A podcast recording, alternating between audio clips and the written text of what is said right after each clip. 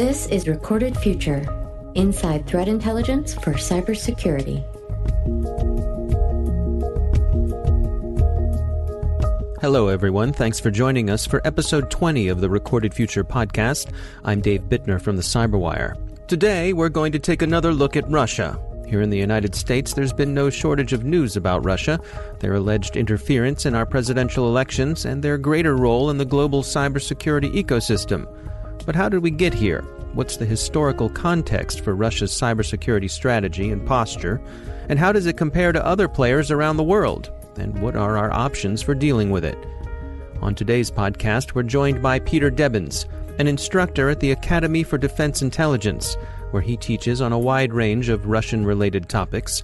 His background includes service in the U.S. Army as an officer, commercial business, and Russian area analysis. Stay with us.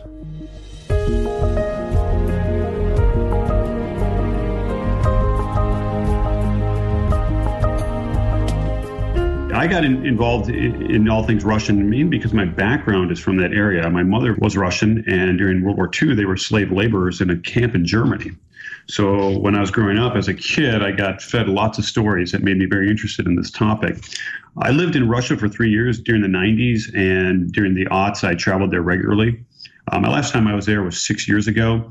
Served in the Army for seven and a half years as an officer. I got out, I worked in commercial business for five years and came out here and I worked as a Russian analyst for four years. Then, uh, because because the guy who runs the cyber division down at the Academy for Defense Intelligence uh, knew me from Fort Meade, he grabbed me to be an instructor. So I started getting into, into the cyber realm for the past year and a half. Russia's in the news with all their cyber operations, all their activities. And the big thing that people don't ask, you know, we always see what they're doing. We don't ask is like, what is their motivations? What's their objective? Can you sort of set the table for us first? What's the history that leads us up to this moment? The, the way I look at it is what is Russia's worldview? And this is really looking at, you know, what is the story that they are telling themselves? I, I want to take this into context because I want to look at, for us to better understand the Russian, what the story the Russians are telling themselves, because really put is their grand strategy is to, uh, you know, use all their means available to achieve their goal, their national goal. And what is their national goal or their national objective? And to better understand that, I actually want to step back and look at the other major players in the world and look at what is their, you know, what is the story that they tell themselves, what is their goals as well. And I'd like to start out actually with China, um, because this will actually give some enlightenment as to, you know, what motivates the Chinese in their cyber operations.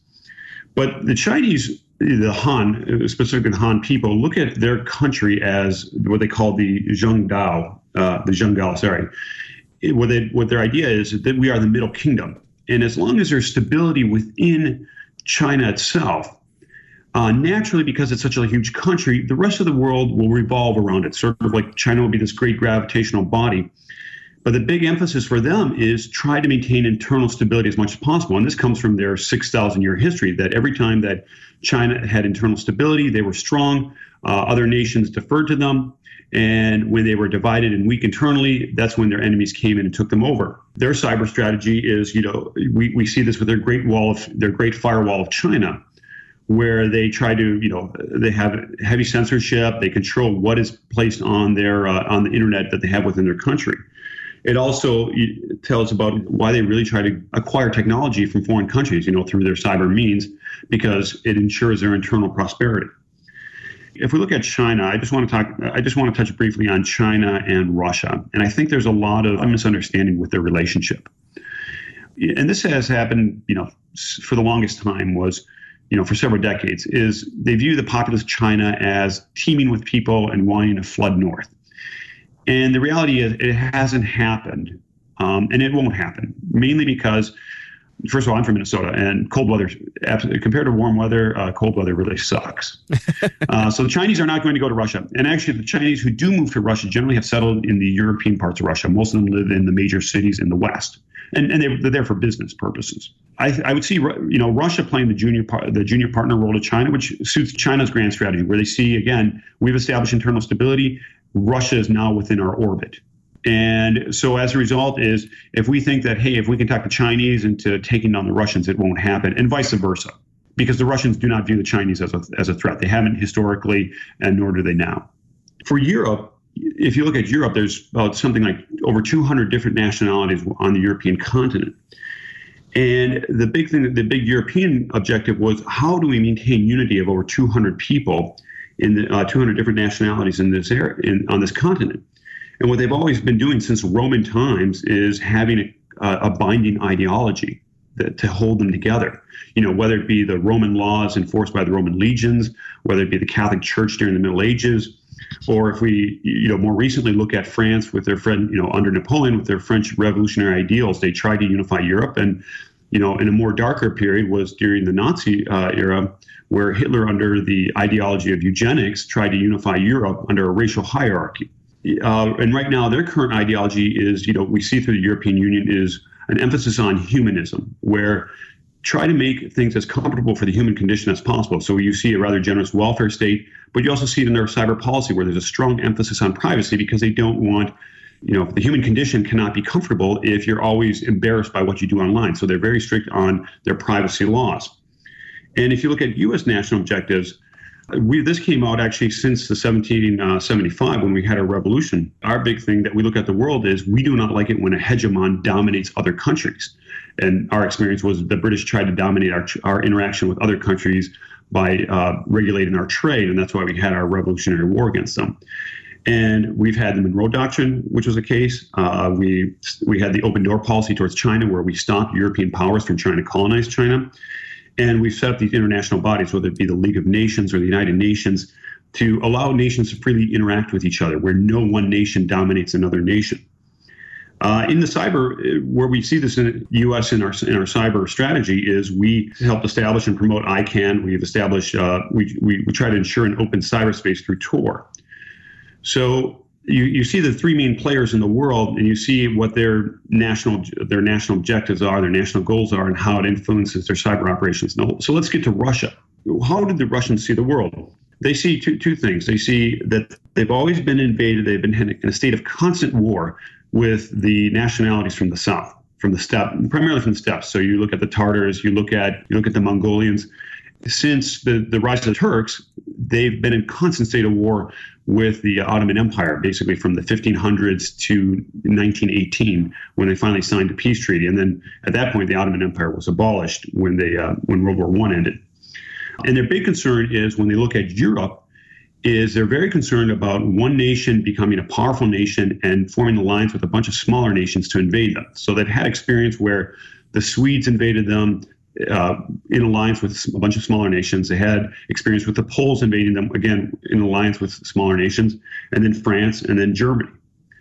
And so what happens is their their national goal is they look at their nation and say we are constantly under attack, and we've always been in a state of war. And so this is very important to understand is like how they view the cyberspace. That if they say, hey, we've always been in a state of war, well, in the cyberspace we are constantly at a state of war. But when they look at their overall grand strategy to ensure their, their safety and their survival, is they said, okay, this is what we need to have. We need to have uh, neutral states to our west. So any neighboring states on the on our western flank, mean, basically in Europe, should be neutral and not allied to another power. And that way, they can ensure safety on the on, on the western side.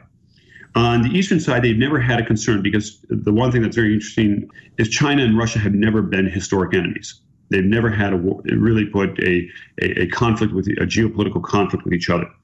But their big concern is, of course, to the south. And what they look at the south is they, say, they look and say, okay, Georgia and Armenia are are buffer states to keep us safe from the attacks from the south. So that, and because they're also Orthodox Christian as well. But then they look at the Balkans and say, okay, those are Orthodox. That should be a area under our influence, an area sort of like we view the, the Western Hemisphere as this is this is a neutral area that outsiders should not be involved in. We should be dominant in this area. Uh, and then finally, the final objective, of course, is that the Bosphorus Straits would be open, and you know there would be a, a restored uh, Byzantine control over the Constantinople. So this is where this is their view that they developed in the 1800s. Of course, during the communist times, that whole worldview has was was turned upside down when Russia basically became the promoter of establishing world communism. And now that you know, commun- you know, after communism fell, Russia is steadily defaulting back to its original position. One other thing that I forgot to add in was if you look at where they see Central Asia, was they look at Central Asia as an area where they would eventually settle with Ru- ethnic Russians and form what they would call a Kraina, a borderland. And this is where the term Ukraine comes from. It also means borderland, where you would basically have a state, but it would, would, would defer its foreign policy and defense policy towards Russia. They have this thing called the Gerasimov Doctrine. So Valery Gerasimov, General Valery Gerasimov is the chief of the general staff. 2014, he wrote an article in which he said basically the 21st century we see a blurred line between war and peace again this goes back to their traditional mindset that russia's in constant state of war when it goes back to their worldview, they see themselves in a constant state of war with potential rivals. So if we look at how they view the United States, they view us as a potential rival or even actual, an actual rival right now. In 2003, the general staff of the, the Russian military came up with a, what they called the Defense White Paper, and it's it's actually two, it's called the 2003 Defense White Paper of the Russian, and you can go online and read it yourself. It's actually really it's a really interesting uh, paper. And it was actually written in a very unique time because what happened in 2003? You saw the U.S. invasion of Iraq, you saw U.S. already involved in Afghanistan, and they looked basically at the landscape and they they saw, for example, what was going on in the Middle East. They saw the first Gulf War, and they came to some very interesting conclusions. And what ended up happening was it was almost clairvoyant where it saw the emerging of the, the cyberspace. But this, l- let me read through this. So they looked at a significant part of all conflict that has asymmetrical nature. You, things are not equal on all sides. You don't have a thousand tanks on the American side. You don't have a thousand tanks on the on the Russian side. Um, you don't have a thousand cruise missiles on the Russian side. You don't have a thousand cruise missiles on the American side. Asymmetrical is saying we only have maybe 10 cruise missiles but there's other weapons we can use. So, for example, guerrilla warfare, or we use terrorists to promote our strategy. So they view that hey, don't look at warfare that things have to be equal in some ways. That you have to, that you have to be equal to your opponent. That every warfare is asymmetrical. So, and this comes from their strategic thinking that came out from the uh, from the Soviet times. They called it correlation of forces which means that you can have disadvantage in one or several areas, but doesn't prevent you from implementing your strategy or, or achieving your goals. And, you know, they did this during the Soviet time. For example, the Soviets had no way of projecting their military power into Latin America or Africa, but they could use indigenous leaders, use indigenous guerrilla forces as, as a bridgehead, and then they would use their labor un, use labor unions and anti-war protesters in Europe and the United States to stop the Europeans or the Americans from uh, stopping the Soviets. So this is where they, they looked at the correlation of forces, and we're militarily weak in, in amphibious forces, but we have these other resources that we can use. So that's the first point of the defense white paper. And the second part is the outcome of all conflicts of conflicts is determined by the initial phase, and the party that takes initiative has the advantage. Now they're looking at at this point, as if you look in the cyber realm, is they said we have to establish the initiative during the initial phase. So this explains why they're constantly trying to shape the cyberspace right now, even though we're not in actual conflict with them right now in, in other areas. They, they look at the cyberspace and says we have to establish the dominance in this area. So, second point of the defense white paper is not only military, but political and military command control system, economic infrastructure, and populations are the primary targets. Then the fourth point is information electronic warfare have a great impact. The fifth point is unified command and joint cooperations are essential. Going on to the sixth point is going on to they viewed the world during 2003 that everything was going to be decided by precision weapons because at that time that was the generation of warfare we were in precision weapons and they said once air superiority established is the modes to fight war well, if you look at what they're doing, they're not focusing on the precision weapons. I mean, you, we see how they're fighting in um, Syria, where they're just uh, dropping dumb bombs. They're looking and saying our precision weapon systems that we have is now is now the cyber our, cyber tools.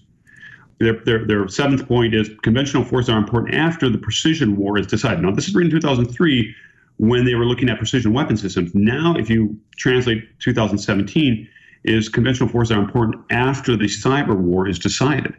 So, and we'll see, you know, we see this, for example, in Crimea or the Ukraine.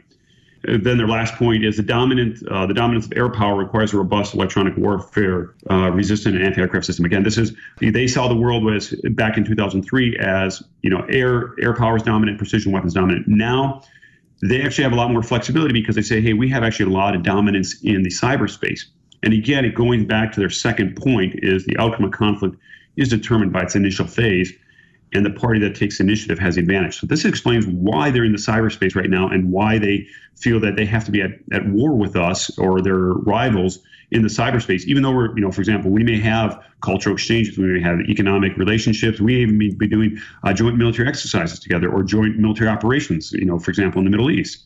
But they say at some point we may be at war and they better establish dominance right away in the cyberspace. And how much of this is that they have leeway because the the lines in the sand when it comes to cyber aren't as clearly drawn as they would be in a traditional, you know, kinetic warfare? Right, and and this goes back to their, you know, goes back to Gerasimov doctrine, but then again, it goes to it goes to their historical outlook is that there's no definition between a state of war and a state of peace. So, and as I said, if you look at, for example, their history since, you know, the 1200s to 1918, when World War One ended, they were in a constant state of war with their southern neighbors. And some periods they may have peace, but in, again, going back to it, is they look at the um, cyberspace as, hey, this is a place where we can continually maintain our, our, our state of warfare because that's what we're in anyway.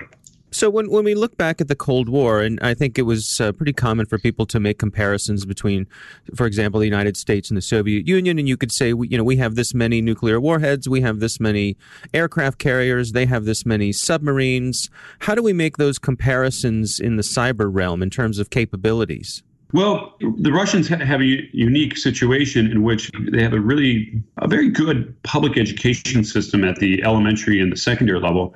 Plus, they have a very good university system, and so they produce all these programmers and all these people with a high level of technical skills, but they don't have an industry to support it.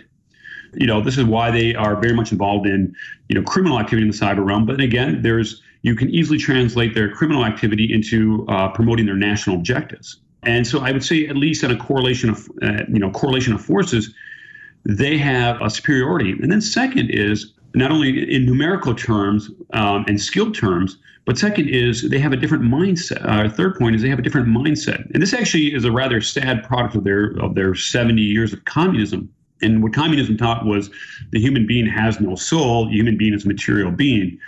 And as a result, is they look at relationships as mercantile, that as long as whatever supports the objectives of the party is perfectly acceptable. So the Russians will cross uh, moral boundaries that we and the West, even in China, probably would not. I would, I'd have to hold on what I'd say about China because, again, China has that strong communist influence. Um, but you know, the Chinese and Russians will cross moral boundaries that we won't. Now, again, the Chinese they have a different national objective um, which explains their cyber their cyber strategy is much more subtle and less blatant.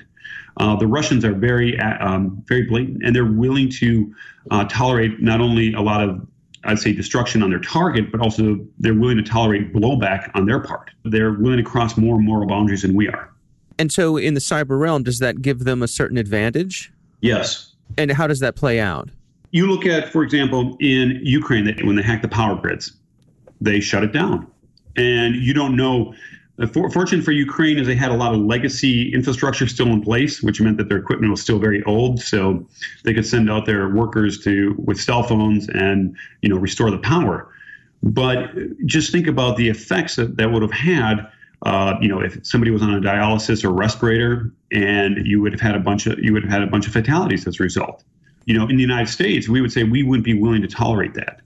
Looking at the Russian interference with the U.S. election this past cycle, uh, mm-hmm. how does that play into this historical framework that you describe? If they look at the United States as their major rival, um, the hacking actually served, you know, serves them uh, very well because what what does it do? What, what do we see right now going on in the news? We've broken the bond of trust between uh, the leadership of the country and their people and it makes the nation less effective per, to project its power. And in this case, the Russians say it makes America less less able to project its power against Russian interest, because right now there's half the country does not believe that the president is legitimately elected. And as a result, the country doesn't have full support to support the president's uh, national objectives before the election, you know, because I knew, you know, we knew that the, the, the Russians were constantly involved in our electoral process. You know, they were hacking the voting machines, um, and then of course the Podesta email leaks that were going on. And my my hunch was is you know I had this this one prediction and this is why we should never get into prediction. But I said, oh, imagine imagine a case and scenario where Hillary was to to win the election with a majority of electoral votes. Let's say she won more than 270, but Trump would have gotten more popular votes. You know, and whether it had been through manipulation of the voting machines or may have been the case, um, what would have been Hillary's situation that she would deal with? She would be again in the same situation as Trump, where she would not be regarded by half of the country as legitimate uh, leader of the country let's talk about influence operations. Um, again, with the election, we hear that uh, a lot of what was done was sort of targeting. Uh, let's call it propaganda towards specific voters. Um, mm-hmm. That is that a that's a standard part of the Russian playbook. Yes. Yes, it is, and they did this uh, throughout the Cold War.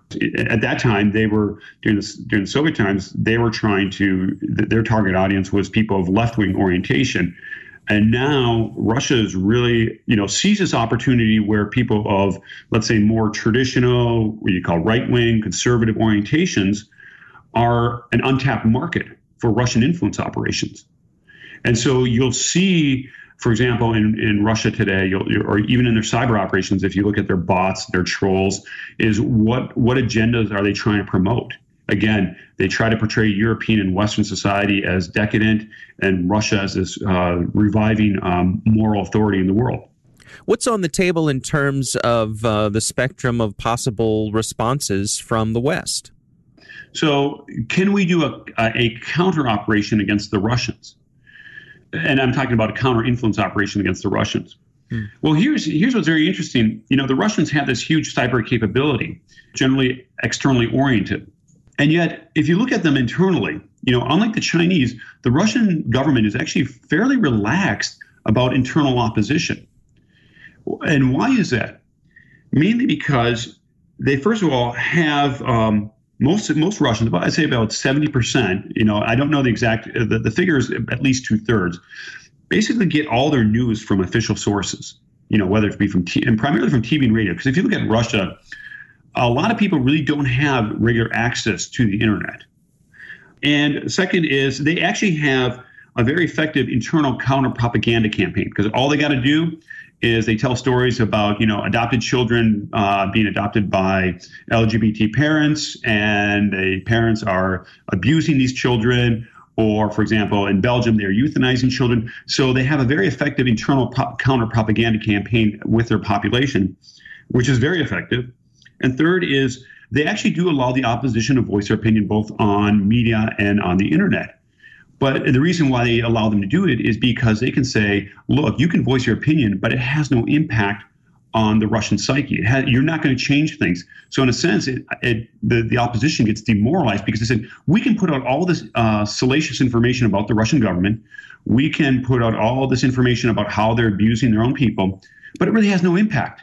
And the Russian government can tell the opposition, says, look, you guys have no impact at all. And so how can we we we counter it? There's there's there's a few things to look at, you know, and we can look at missed opportunities. One of which is can we integrate Russia into the Atlantic Alliance? And we tried that during the 90s. We actually made an approach to Russia, to Boris Yeltsin, and said, look, join NATO. There was actually two forces in the Russian government that stopped it. One was the Russian military, um, saying, look, we're, we're a great power. We should have a right to determine our own policy. And second was the internal security forces, which says, um, we'll, just because of our culture and our equipment, we won't be able to integrate into the Atlantic Alliance. And actually, I look at it more cynically. Uh, is they didn't want to integrate into the Atlantic Alliance because there would have they would have had to reduce the level of corruption in their society. Like you know, for example, Romania gets integrated into NATO, or you know, Bulgaria or Croatia. They've had to reduce their corruption to become a more civil society. Hmm. As in terms of the response, um, that that's actually deeper. I think you know we are strictly more focusing on, on the cyber realm. Counter information campaigns within Russia are going to have limited effects.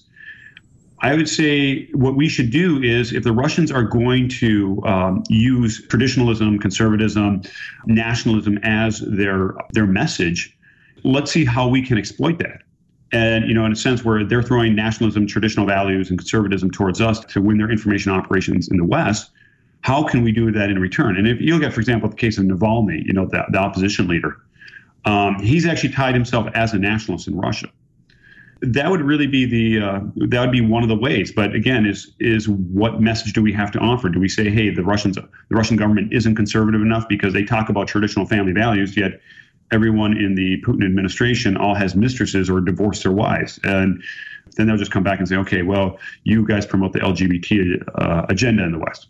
Uh, and Russians are really left with no choice. And I think Navalny is actually interesting that he is trying to portray himself as a clean nationalist in Russia. But as for us to, to be able to exploit it, I, I think we're very limited. As we look forward, how do you see this playing out? Well, there's, there's several areas. One is if you look at, at the Ukraine, again, this goes to the Russian historic perspective. They view Ukraine as part of this greater Rus, like Belarus, uh, Ukraine, and you know they were trying to get someplace in Central Asia back in the 19, uh, 1800s the, the thing is, the Russians are, are concerned about themselves because they're going to be running out of money themselves in about two, three years. Hmm. And they're going to have a lot of internal instability at the same time.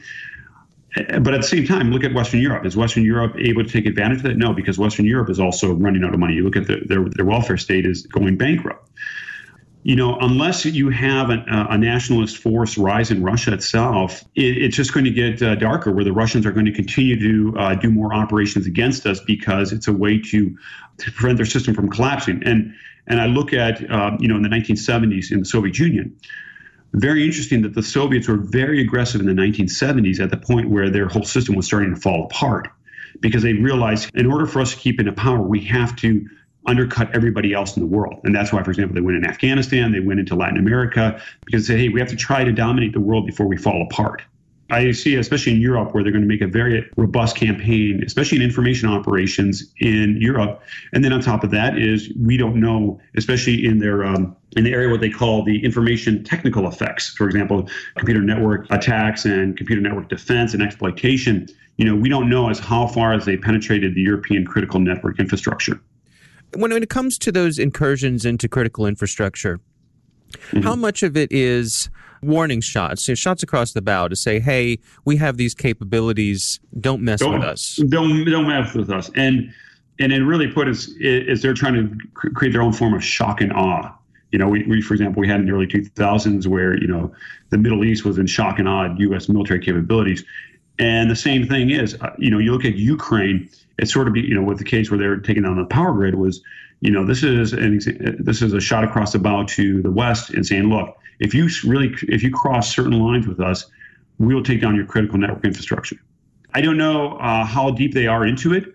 I would say it's it's an effective deterrent especially with europeans but the, I guess then there's always the risk that you know you, you take down one too many power grids and suddenly you're getting attacked with you know the response is to come in with traditional weapons. Yes, but then if you look at you know the Russian perspective is you know they don't have really anything to fear from you know European conventional weapons because militarily Europe is, is weak. They would have to fear from the United States. But if you again, if half the population of the United States doesn't believe that Trump is legitimately the president, you know Trump's ability to respond back would be limited as well. They're looking at the information operations as their correlation of forces, saying, okay, our biggest threat is the United States, but the United States is neutralized because politically they're they're divided. So, what what would your advice be to the leaders of the United States for how best to deal with this situation? There's there's there's two options. Either you you, you would give the the Russians their space, or a second is start thinking the long game and say how do I get how do I get the Russian society to join us to, to, to share our values. And this is, I would say, the step that you would do it is how do you foster a very strong nationalist movement within Russia itself? Our thanks to Peter Debbins for joining us. Don't forget to sign up for the Recorded Future Cyber Daily email, where every day you'll receive the top results for trending technical indicators that are crossing the web, cyber news, targeted industries, threat actors, exploited vulnerabilities, malware, suspicious IP addresses, and much more. You can find that at recordedfuture.com/intel. And be sure to save the date for R-FUN, the sixth annual Threat Intelligence Conference coming up in October in Washington, D.C. Attendees will gain valuable insight into threat intelligence best practices by hearing from industry luminaries, peers, and recorded future experts. Details are at recordedfuture.com slash rfun. That's R-F-U-N. We hope you've enjoyed the show and that you'll subscribe and help spread the word among your colleagues and online. The Recorded Future podcast team includes coordinating producer Amanda McKeown, executive producer Greg Barrett. The show is produced by Pratt Street Media with editor John Petrick, executive producer Peter Kilpe, and I'm Dave Bittner. Thanks for listening.